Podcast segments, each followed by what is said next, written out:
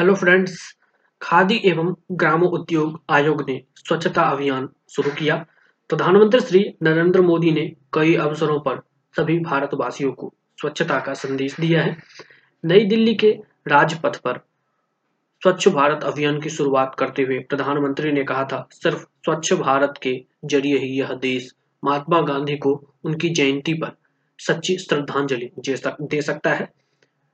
2 अक्टूबर 2014 को देश भर में स्वच्छ भारत अभियान को एक राष्ट्रीय आंदोलन के तौर पर शुरू किया गया था।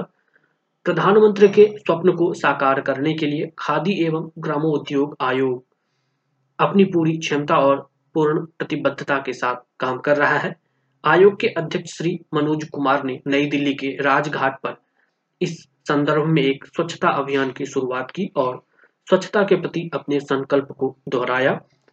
इससे पहले 17 सितंबर 2022 को प्रधानमंत्री के जन्म दिवस के अवसर पर खादी एवं ग्राम उद्योग आयोग के अध्यक्ष ने आयोग के केंद्रीय कार्यालय के अधिकारियों और कर्मचारियों के साथ केंद्रीय सूक्ष्म, लघु एवं मध्यम उद्यम मंत्री श्री नारायण राणे के नेतृत्व में मुंबई के जूहू बीच पर एक स्वच्छता कार्यक्रम चलाकर आम लोगों के बीच स्वच्छता के विषय में जागरूकता के प्रसार का प्रयास किया।